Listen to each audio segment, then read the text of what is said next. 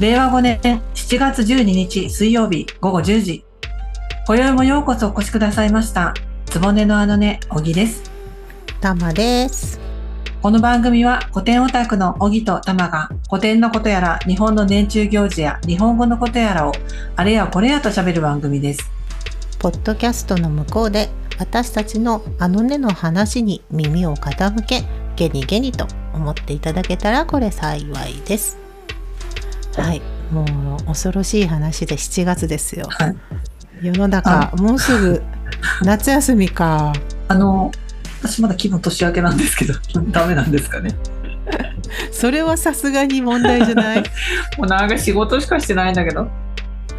仕事してるとね、季節に疎くなりますわな、ね、疎くなりますけど、なんか私ら高校生の時ってこうお盆前まではひたすら課外授業があって、うんうん、お盆過ぎたらずっと体育祭の練習と準備だったね。そうだったかね。もう忘れてきただんだんだけど勉強させられてたってことはすっごい覚えてる。私たち学校朝早かったじゃない。早かった早かった。朝早く行って勉強して、うん、部活やって、うん、帰って、いや忙しかったよね。高校忙しかったよ。今もそうなのかな。どうなんだろう。高校生も高校生忙しそうだけどね。なんか、ねまあね、皆さん勉強とか遊びに行ったり忙しいと思うけど、まあ、夏休みの、ね、直前ということもあるので、うん、前回さんがつだっけ配信で、はい、あの、うんうん、おぎたまの本棚っていうことで、うんうん、ちょっとおすすめの本のこととかを話したりしたんですが、まあ、夏休みに向けてだいにだん、ちょっと長い休みの期間にぜひ興味があったら読んでみてほしいなというような本について今回は共語りしたいと思います。はい。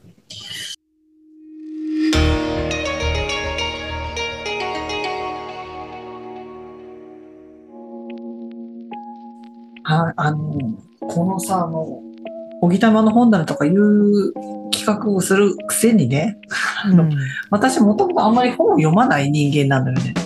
そうなんだね。うん、新聞ばっかり読んでた。ああ、え、なんで？え家に新聞家に新聞があったから何そのそこに山があるから登るみたいな名言っぽいやつ。いやなんかね、本を読み出すとさ、うん、集中して先が気になって読書以外できなくなるよね、うん、な難儀な性質ですねそうだからもうね、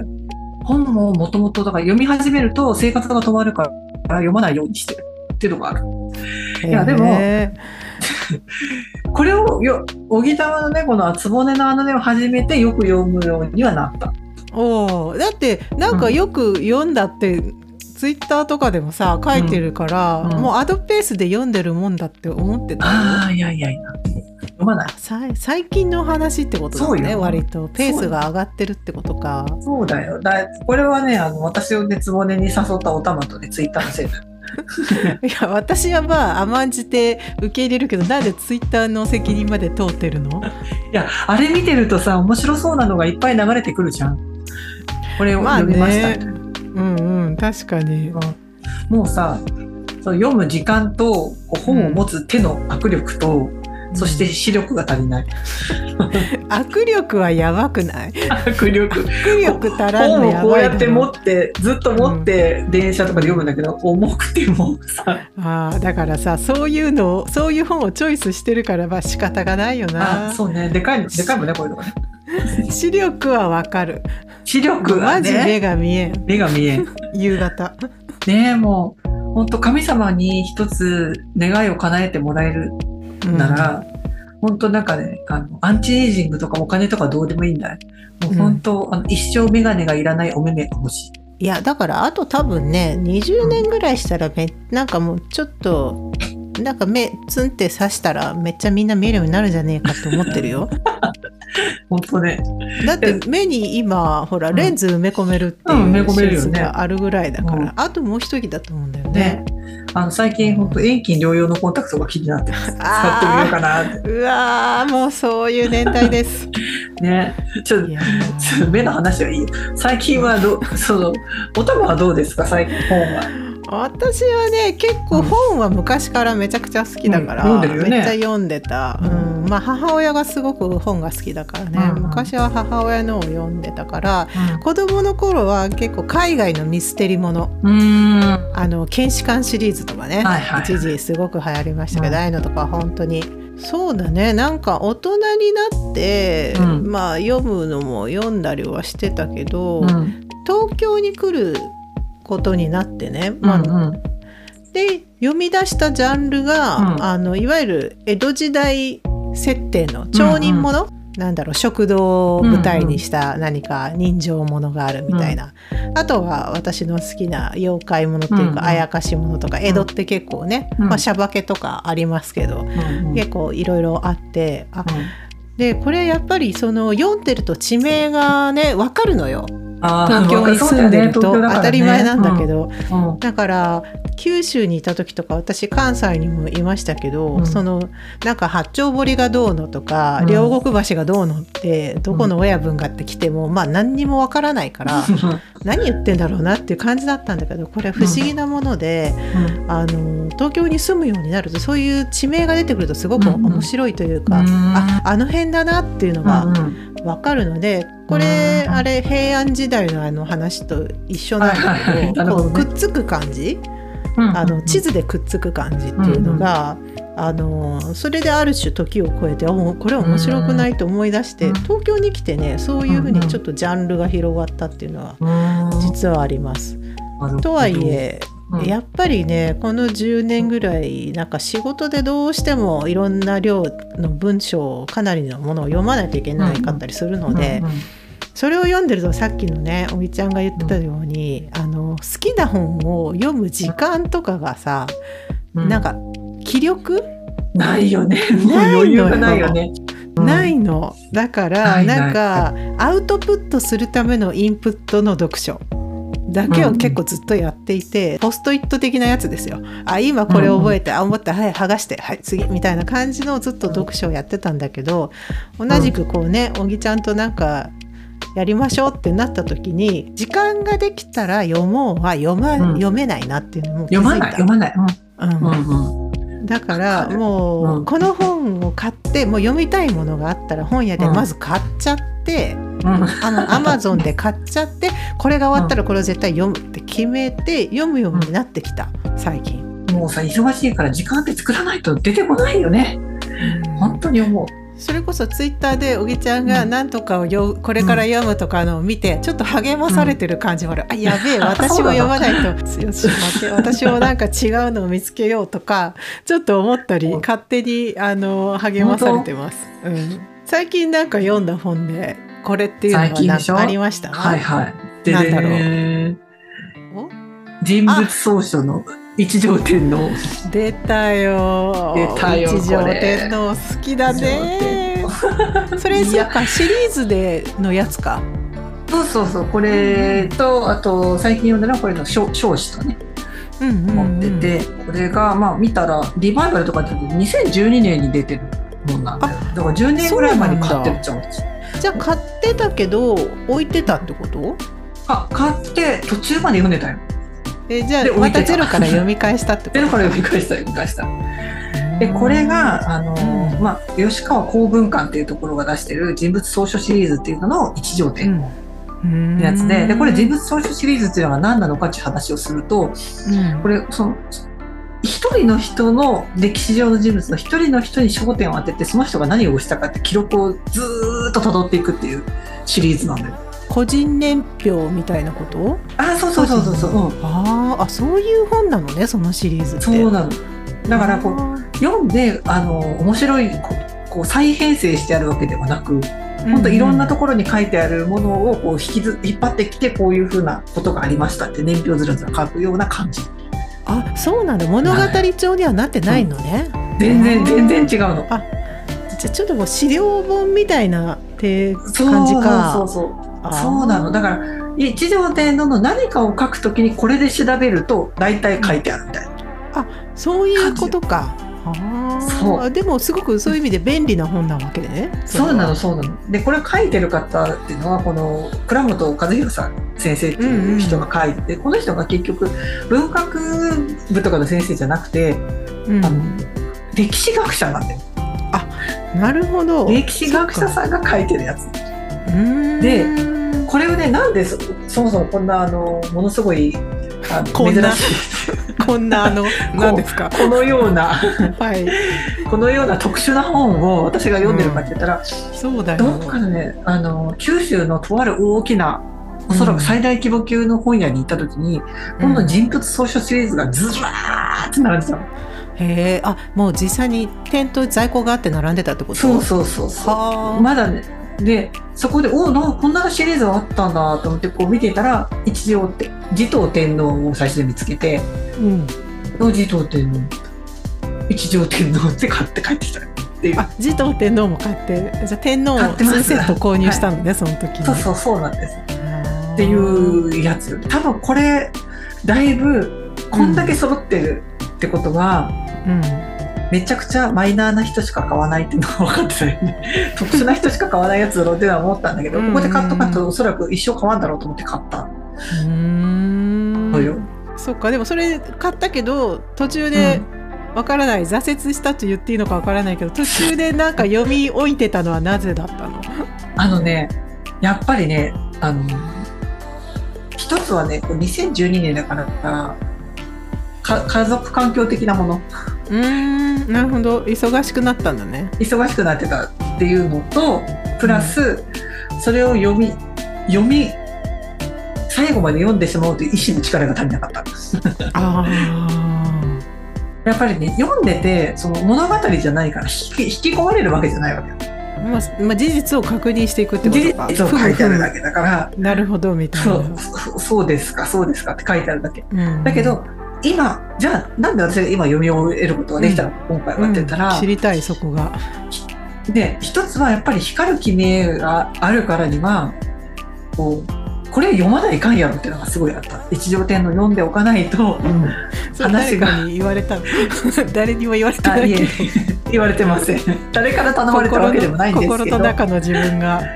そうそうで読んでおかないといかんやろっていうのがあったのとあと、うん、あのすごい不思議だったの一条天皇に対してあなた天使のことが好きだったんでしょっておうおうはいはい、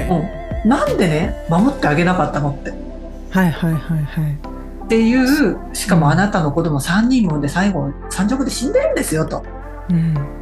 なんで守ってあげなかったのっていうのがすごくあって、うんうんうん、でこれを読んだらちょっとは分かるだろうと思って読む、うんうん、で答えは出た答え、答えは出ました、うん、この人は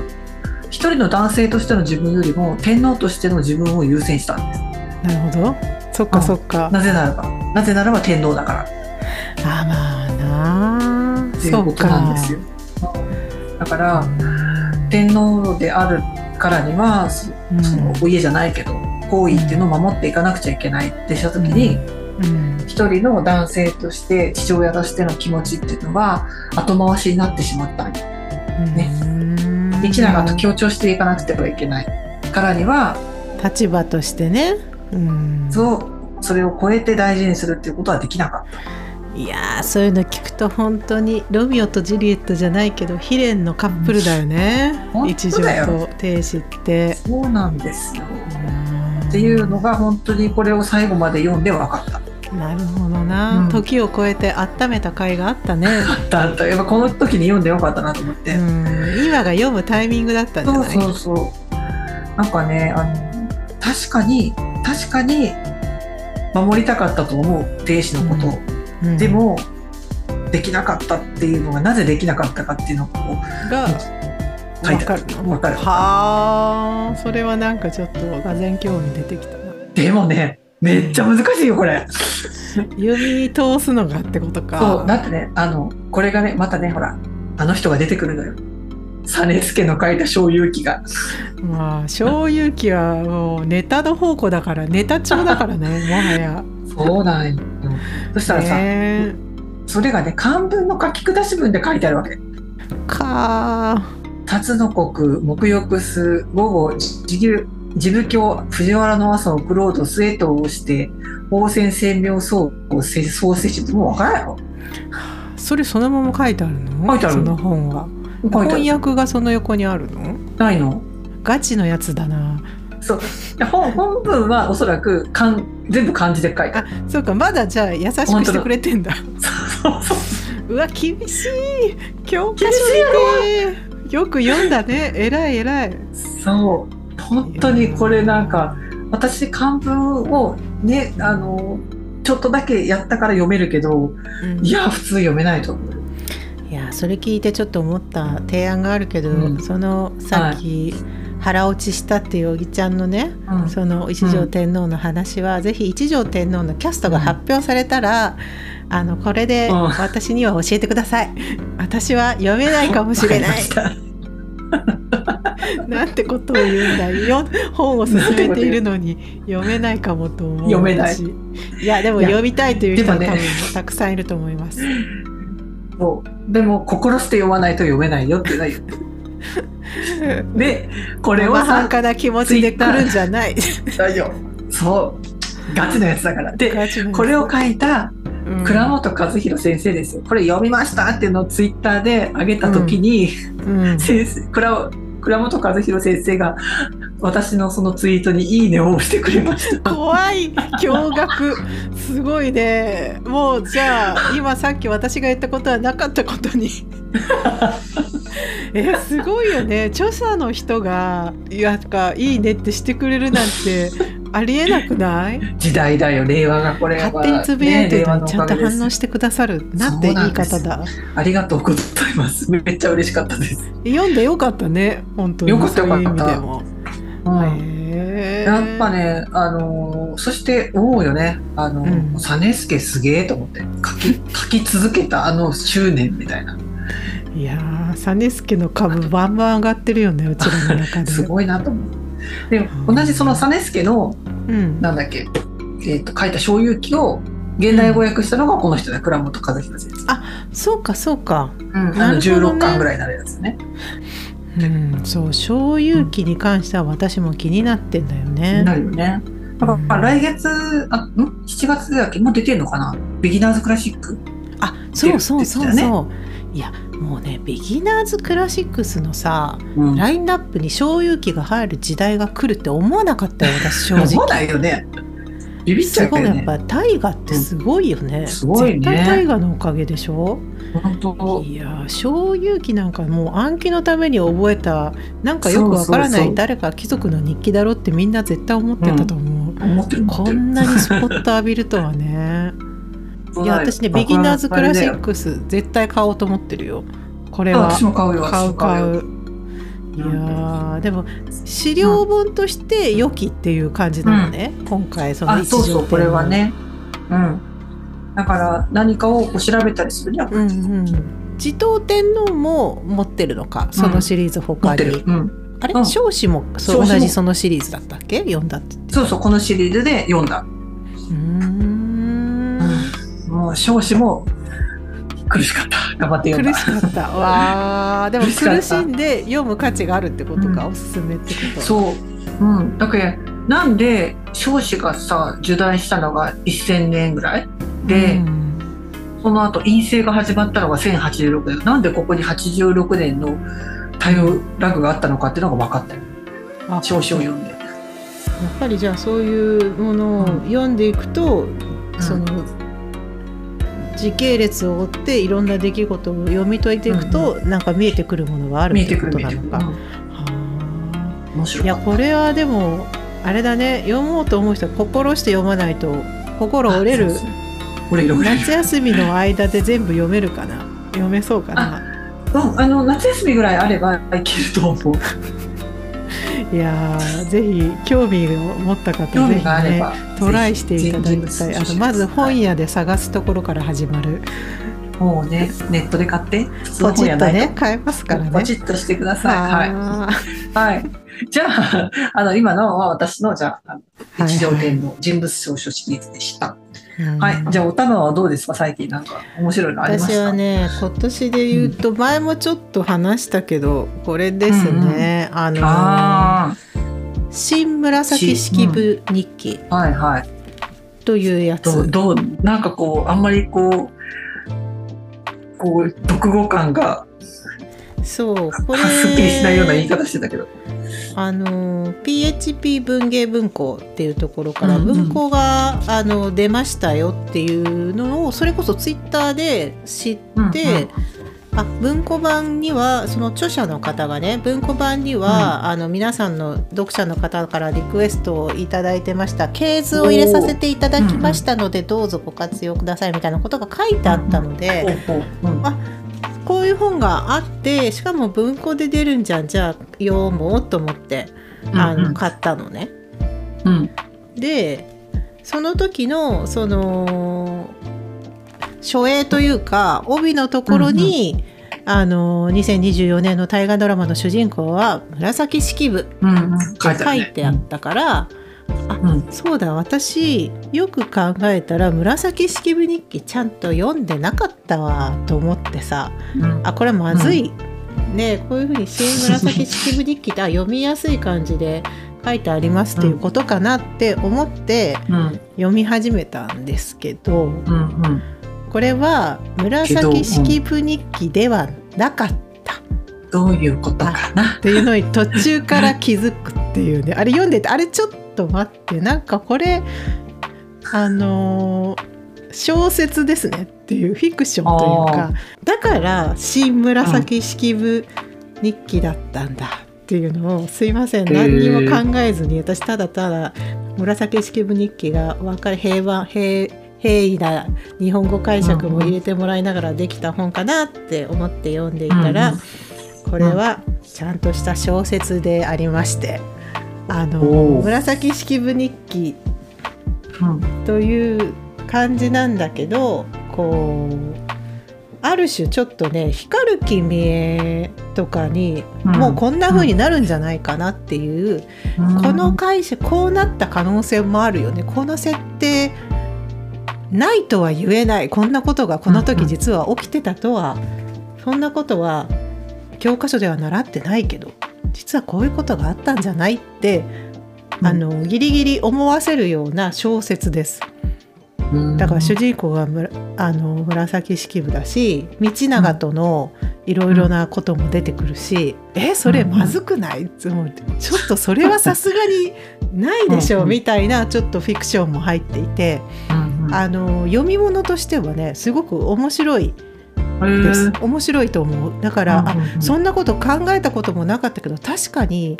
ドラマにするんだったらこれぐらいのびっくりするような、うんうん、実はこの歴史に隠されたこんなことがあってみんなはそれを知らずこう思っていますみたいなの感じ、はいはいはい、じゃあそれをそのあの時代のあの人たちを素材にした違うお話っていう感じなのかな、うん、なんか一応大筋の流れは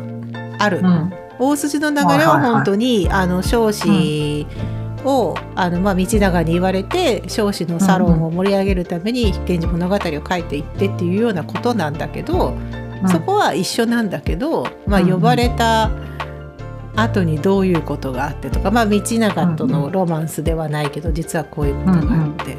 うん、そしてこういうことがあってみたいな光る君へもこれぐらいびっくりするような、うん、実はこうでしたみたいな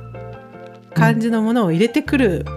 のかなってちょっと思った。これは読んでもらってはあそんなことなかなかろうもんってでも確かにあってもおかしくねえかってないとは言えないなっていう、はいはいはい、この設定っていうねのが結構あって、うんうん、このなんか新紫式部日記は私アニメ化とかしたら面白いんじゃねえかなと思って、えー、なんだろうね主人公出てくる登場人物はみんな一緒だけど、うん、ちょっと話は違うアナザーラインというか、はいはい、なんだろうなアナザーストーリーみたいな感じそうそうそうそう、うん、ただね面白いこれはね短いし、えー、すごく読みやすいので、うんうんあのー、おすすめです、あのー、読み内容も読みやすいし、あのーうん、いいなと思うけどあの中学生高校生の方はこれを見てこれの通りに答えを出さない方がいいかなっちょっと歴史これが本当の話だと思っちゃいけませんよ。歴史は変わりますから、これはあの、うん、教科書とは解釈違いな部分もちょっとあるよっていうのを含め、うんうん、それを分かった上で、はい、ちょっとあそう楽しむ、ああこういう世界線もいいじゃんっていう感じ、うんうんうん、なのでこれはね、おきちゃんに読んでもらってどう思うかちょっと聞きたいなっていうので出しました。わかりました、はい、ちょっとじゃあ 今, 今読んでるのが終わったら次それ読む。ぜひそうしてください。はい。うん、で小木ちゃん他にこの夏、まあ、さっきのね本も結構時間夏がかかなんか埋まっていきそうな本だったけど他になんか別にあの古典に限らなくてもいいので、はい、おすすめ本があればもう一冊ぐらいなんかあります？えっとね、薬丸岳さんっていう人の国会っていう小説をおすすめしようと思います。うんうん、まあ、ざっくりどんな話かって言ったら、あの時代は今の今の時代の話で、本当にもう現代の話で、で主人公がまあ大学生とかの男の子なんだよね。うーん、で飲酒運転で、ね、人を引いちゃうんだよね。おちょっといきなり重い話だった。で、うんうん、懲役よねんを受けて、その後の話なの。うーん、あ、その後から始まるんだ。へえ。そうそうそう。もうあの出所してきたところぐらいから始まる感じかな。へえ。にしていると。まずね、このこの本を読んだ理由っていうのが、うん、気になる。ネットで見たの、この国会ってのは面白いですみたいな記事を読んで、うんうん、であの国会っていう言葉にすごい惹かれたんだね。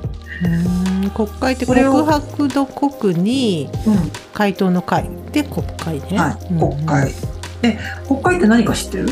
いや、けどそのキリスト教のね教えの中で、あの国会室っていうその 教, 教会の中に国会室っていうのがあって、でそこに行くと部屋はねふたつあるわけ、隣同士で、はいはいはい、で間にある扉をこう開けると顔は見えないけど、ここに神父さんなりあの牧師さんなりがいらっしゃって、自分が犯した罪をそこでそっと打ち明けることができるわけ。うんうんうんうん。でも人に 言, 言えないけど、誰かに言わないとこう、うん、なんていうの重くて、うんね、誰かに聞いてほしいことってあるでしょ、うん、悪いことなんだけど聞いてほしい、それを、うん、その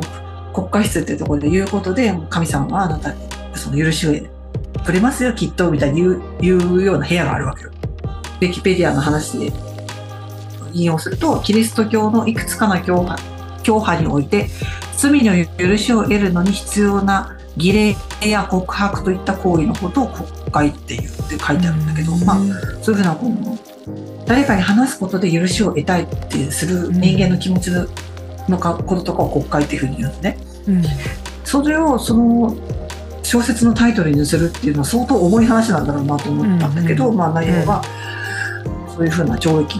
役、飲酒運転で懲役っていう受けた男の子の話、まあ、出所して出てくるともうね家族バラバラになっていて、うん、で生活しようと思っても雇ってもらえないわけよね、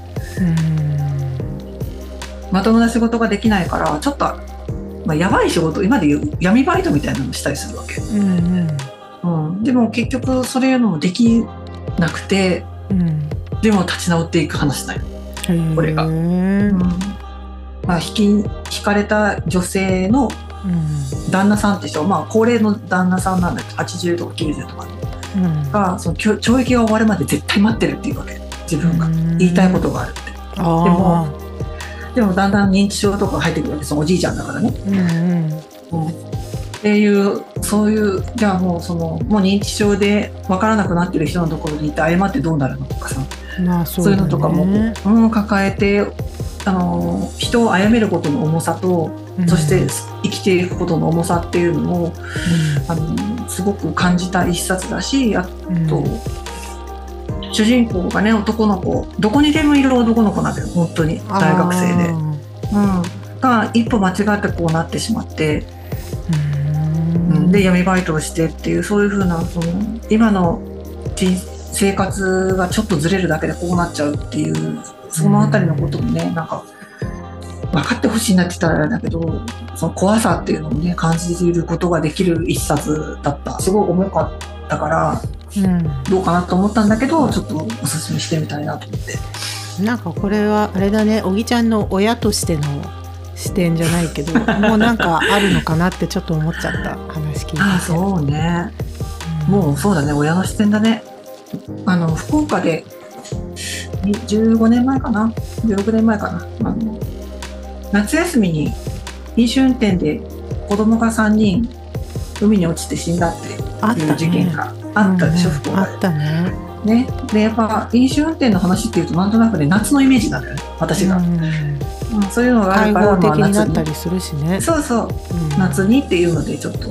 一冊選んでました、うんうん、でも夏ってそういうちょっと大人になる季節じゃないけど、うん、ちょっと違う世界みたいのに触れるっていう意味では、うん、思いがもしれないけど、うん、確かにね高校生ぐらいいいかもしれない。そうそう、いいかなと思って。あ、身近な話だよ。隣にいる子がそういうふうな事件に巻き込まれることもあるっていうのがね、うん、そうだね、なるほどな。だからぜひ、わかりました。まあ、さらっと読める、いちにちふつかで読めるんで、うん、ぜひ。それはいいね、ちょっとね重い話だけど、うんうん、ぜひ何冊かのねうちのいっこにこういうちょっと毛色の違ったのを入れるっていうのはありだよね、うんうん、へえ、思います。面白そう。はい、まあ、そんな話でちょっとごめんね、重くなっちゃったけど、うんうん、全然全然、うん、じゃあ、 あの今度はおたまどうですか？そうだね、そういう本の後に進めるのには、うん、まあ、逆にいいかなって気もするんだけど、私おすすめはまあ夏ですから夏は怪談でしょっていうことで、うん、怪談、はいはい、宮部みゆきさんが江戸怪談シリーズっていうのをちょっと書いて、まあ、いくつかあるんだけど、その中で私がすごく好きなのが、うん、あのーうん三島屋ってこれ、まあ、野号なんだけどね、三島屋編長百物語っていうシリーズがあるんです、うんうん、百物語ってあのよくあるろうそく吹き消していくあの怪談話みたいな、それの感じなんだけど、うんうん、江戸時代の神田の近くにある、うんうん、あの小間物屋さん、巾着とかさ、うんうん、そういう袋物とかを作ってるお店、商いをしてるお店が三島屋っていうところがあって、うんうん、そこであの一つお部屋があるんだけど、小さな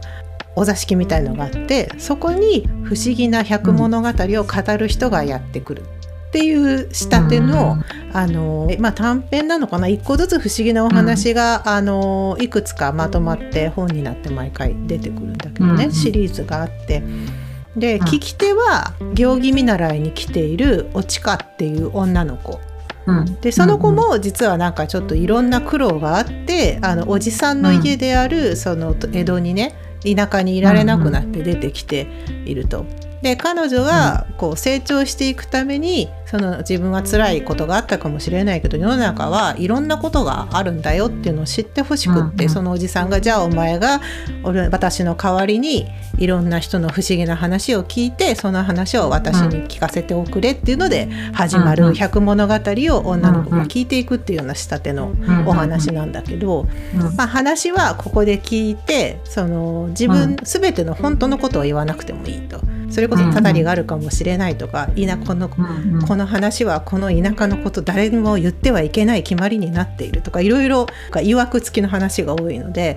語れないけど辛いから誰かに語りたいっていう人がやってくると。今回私が紹介したいのはだいにだん、ことの続き安住っていう、ひらがなで安住。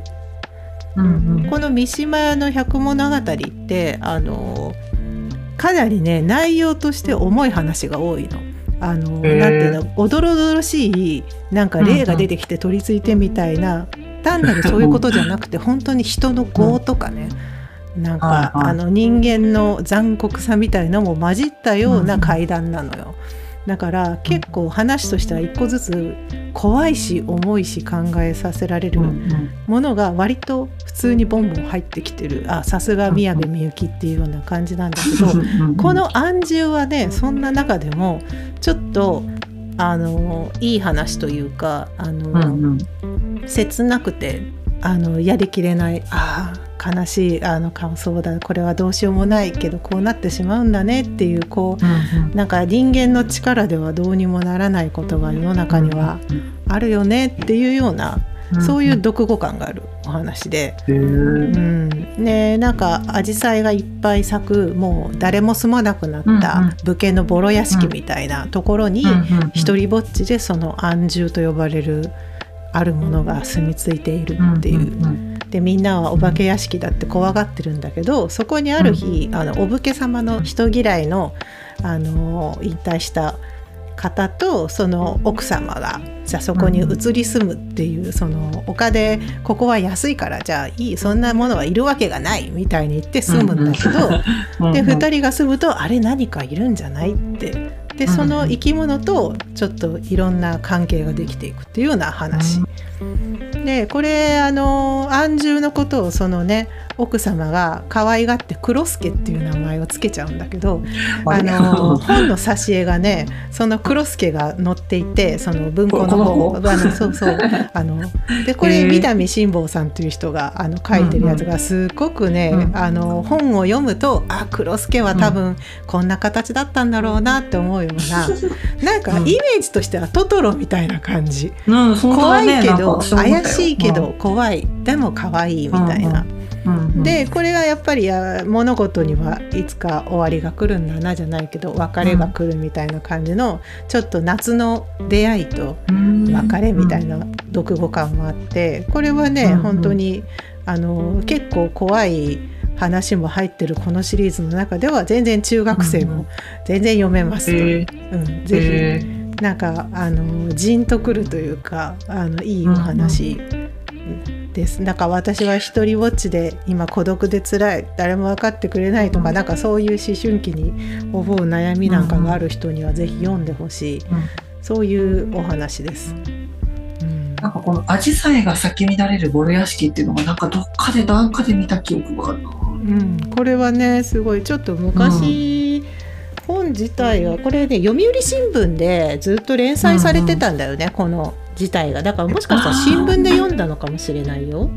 なるほど、うん、安住はにせんじゅうねんぐらいに出てる初期のやつだからあれだけど、今もこの連載はつ、はいはい、連載っていうかこの本は、ね、続編続いてて、うんうん、今もう聞き手が変わったりとか、うんうん、おちかちゃんはちょっといなくなって別の人が今怪談話を聞いてたりするんだけど、うん、まあねなんか何回かにいっかいほど立ち直れない、あもうヘビーすぎます宮部さんっていう話もあるんだけど、このシリーズはすごくあの面白い。あのこれあれでしょ、いっこがその、うん、すごい長いわけじゃないんだよね、短い短編じゃないけどそうそうそうムニバースみたいな大体だから結構分厚い本なんだけど、うん、百物語でだいよんわぐらいまでそれぞれその別の語り手がやってきて今回はこういう話みたいなので進んでいく。だけど全体としての大きな流れみたいなものは一応あって、まあそれでまあ彼女が成長していく人としてその自分自身の傷もいろんな話を聞くことで自分の自身の傷も癒しながら方の人としても成長していってで、まあ、語る人の、ね、そうそうにも寄り添ってみたいなね、そういう成長の話でもある。やっぱりおちかちゃんは最初は、まあこのまあ、お前も悪いよなっていうようなところもちょっとあったりするので、まあ、彼女の成長も見どころだし、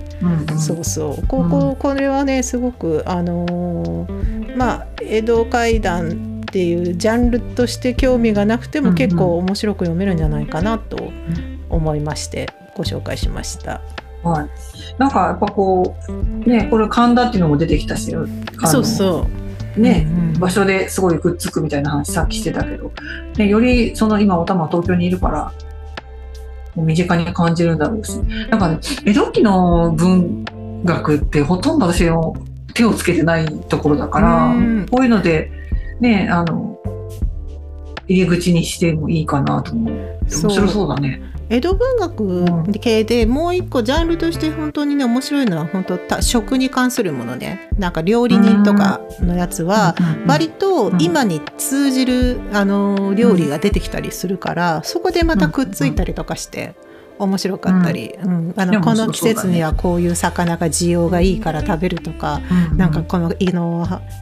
一番なんかな こ, のこの時期カツオを食べるためにお金を払って、うん、みんなお金がないけどお金借りてそうそうそういうのとかも、うん、あこういう時からあったんだなとかね、うんうん、あの和菓子とかねあるので、うんうんまあ、それはそれでちょっと私も平安ももちろん好きだけど、うん、江戸系もすごく好きで、うんね、やっぱりくっつく感じがあのピンときて面白いかなと思います、うんうん、いいねはいそれで言うとやっぱさ地元のその地元が舞台の作品っていうのはどっかかりとしては読んでいくと面白いのかもしれないね、うんうん、そうだねなんかちょっと前にどっか書店だったっけ、ね、フェアでさあの地元にゆかりのある作家さんの棚を各所で作ってるとあれすごくいい試みだなと思っていて、うんうんねうん、ああいうのやっぱり書店の良さってそこだよね、うん、店頭での出会いというか、うん、知らないことの提案みたいなこともあるので、うんまあ、なんか本、そうそう本との出会いって本当本当に、うん、あの自分で探してるだけだと好きな本ばっかりになっちゃうのでなんかぜひこの機会に皆さんもなんかどれかピンときたものがあったら読んでほしいなと思ったり私はしてます。小木ちゃん今回、はい、本棚のだいにだんどうでした？本棚のだいにだん、ね、いやもう本当にね思うよ若いうちにねあの新聞ばっかり読んでないで本をちゃんと読んでおけばよかったなってでも若いうちだから新聞読めた説字が小さいそうねもうね目がね追いつかないねでも、ね、あのねこれからの人生で今日が一番若い日だからまたたくさん本読みたいなと思いますいいと思いますはい、はい、そろそろお時間ですはいでは話は尽きぬものですがつぼねのあのね今宵はここまでにいたします。次回はしちがつにじゅうろくにち水曜日ごごじゅうじいつものつぼねでお待ちしております。番組の定期購読の登録もぜひぜひよろしくお願いします。ではまたお会いしましょう。あらあらかしこおやすみなさい。